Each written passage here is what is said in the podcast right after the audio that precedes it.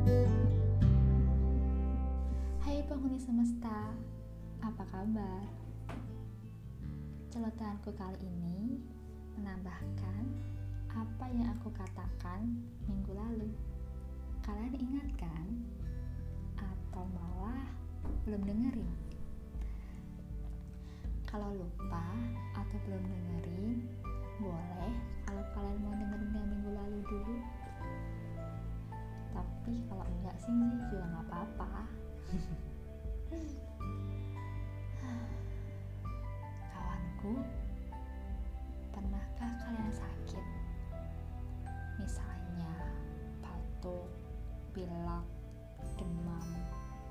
atau sakit yang lainnya. Harusnya pernah kan ya?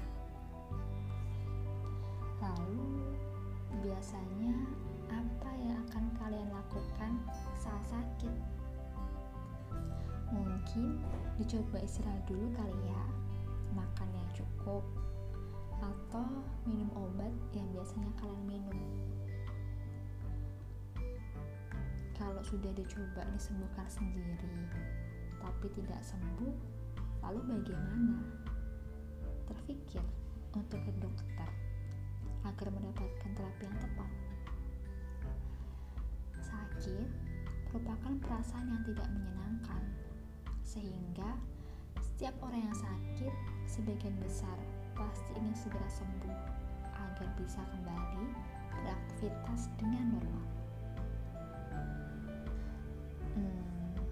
Kalau sakit fisik, kalau hati atau perasaan atau pikiran yang sakit, apa yang akan kalian lakukan? Misalnya, kalian mendapatkan masalah yang terasa berat sehingga mengganggu aktivitas sehari-hari kalian.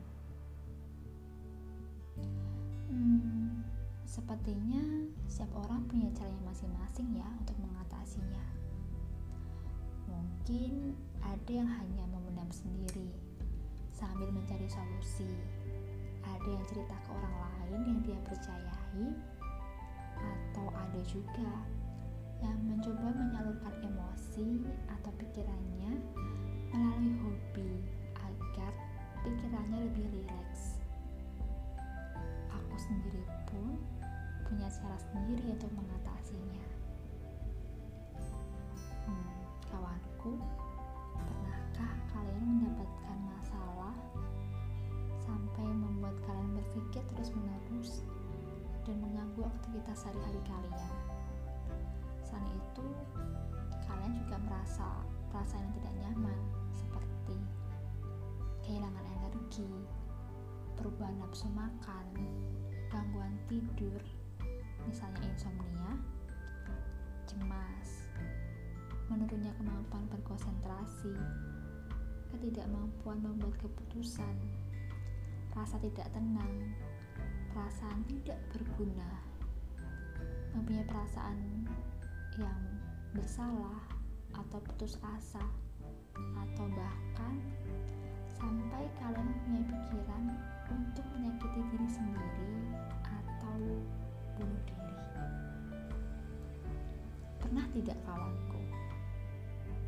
Kawan, kalau kalian mempunyai beberapa perasaan tidak menyenangkan yang aku sebutkan di atas dan perasaan itu sudah kalian rasakan lebih dari dua minggu lalu kalian sudah mencoba untuk mengatasinya sendiri namun tidak mampu sudah waktunya kawan.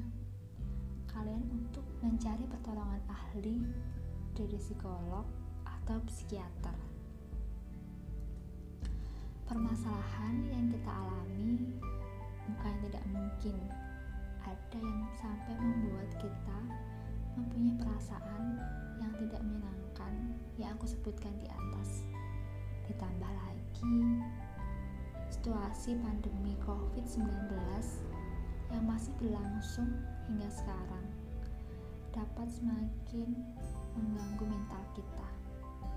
Bagaimana tidak? Efek dari pandemi ini ada di antara kita yang pemasukannya berkurang, kehilangan pekerjaan, kehilangan orang yang dicintai, dan sebagainya. Aku beberapa kali menemui pasien yang datang kepadaku dengan keluhan fisik seperti sakit perut, insomnia, nyeri kepala, dada berdebar-debar. Bahkan ada yang datang dengan keluhan sesak nafas sampai merasa dia akan mati karena saking sesaknya. Namun, semua pasien itu setelah diperiksa tidak ada kelainan pada fisiknya. Setelah digali lebih lanjut, mereka mengatakan memang sedang ada beban pikiran yang mereka alami sehingga timbul gejala fisik tersebut. Pasien ini memang sakit, tapi bukan fisiknya yang sakit, tapi mentalnya. Saat aku menemukan kasus seperti itu, aku akan menyarankan mereka untuk konsultasi pada psikolog atau psikiater untuk menyembuhkan sakitnya. Kawanku, aku ingin memberitahu rahasiaku, tapi jangan bilang siapa-siapa ya. Cukup aku, kamu, dan Tuhan yang tahu. Hmm, aku pernah merasakan perasaan tidak menyenangkan yang aku sebutkan tadi. Perasaan tidak berguna, gangguan tidur, gangguan nafsu makan, kehilangan minat terhadap aktivitas sehari-hari, bahkan ada keinginan untuk menyakiti diri sendiri. Saat itu terjadi padaku, aku mencoba mengatasinya sendiri, namun tidak mampu. Aku mencari bantuan lewat temanku dan menceritakan keluh kesahku. Berkurang, tapi tidak sembuh sepenuhnya. Lalu aku memutuskan untuk berkonsultasi kepada psikolog.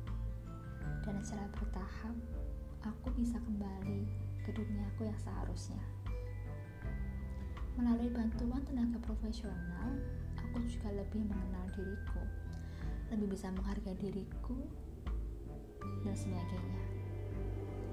Sehingga nanti ketika aku mendapatkan permasalahan yang cukup berat, aku lebih bisa mengontrol diriku sendiri.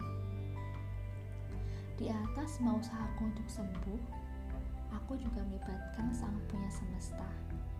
Dan bukannya tidak mungkin, salah satu caranya menolongku adalah melalui bantuan tenaga profesional, yaitu psikolog. Itu rahasiaku, kawan. Rahasia yang bukan rahasia lagi. Karena aku menceritakan di sini. Kenapa aku menceritakan di sini? Karena aku ingin mencoba mengatakan tidak perlu malu mencari bantuan profesional bukan hanya saat fisik kita yang sakit, namun saat mental kita yang sakit. Mencari bantuan dari psikolog atau psikiater bukan berarti kita gila atau lemah. Itu merupakan bentuk dari mencintai diri sendiri. Mau mengakui atau tidak, setiap orang punya gangguan mental. Yang membedakan seberapa besar gangguan itu atau seberapa besar orang itu mampu mengatasi gangguan mentalnya. Begini kawanku, sakit mental yang kita alami seperti saat kita terjatuh lalu menyebabkan luka.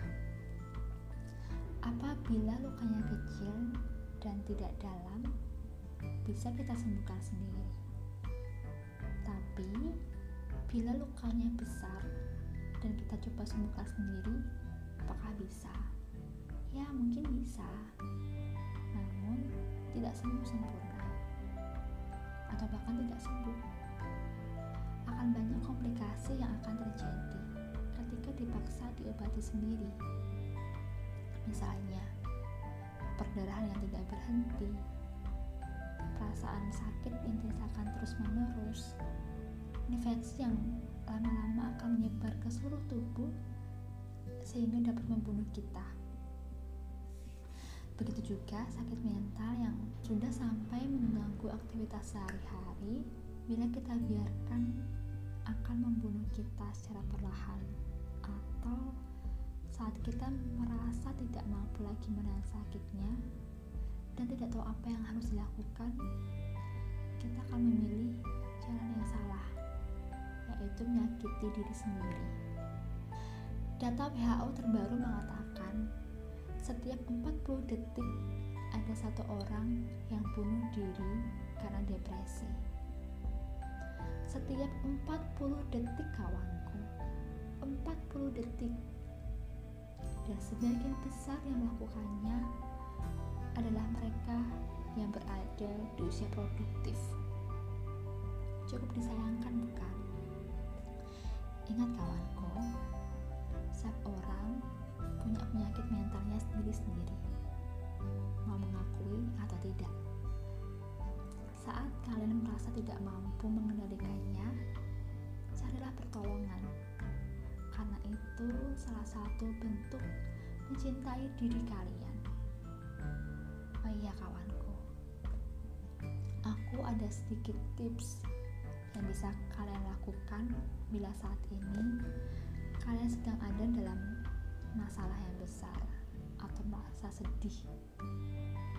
Yang dapat kalian lakukan adalah jangan coba lawan perasaan sedih itu. Akuilah pada diri sendiri kalau kalian sedih.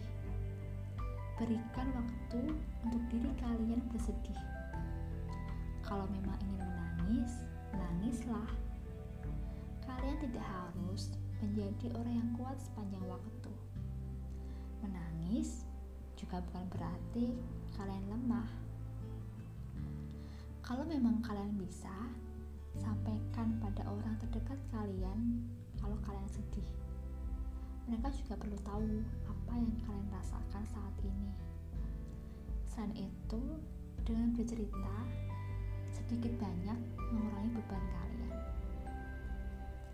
Di samping itu, lakukan hal-hal yang kalian sukai untuk bisa mengurangi kesedihan yang kalian rasakan. Misalnya, menyalurkan lewat hobi atau olahraga atau menonton film yang kalian sukai. Bila kalian sudah mencoba semua hal dan kalian masih merasakan perasaan yang tidak nyaman, kalian bisa kok datang ke tenaga profesional yaitu psikolog atau psikiater untuk mendapatkan bantuan. Sekali lagi aku ingatkan, memeriksakan diri ke psikolog atau psikiater bukan berarti kalian gila atau lemah.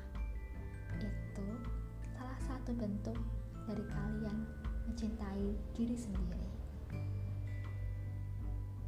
Aku sayang kalian dari wanita kecil, si pengagum semesta.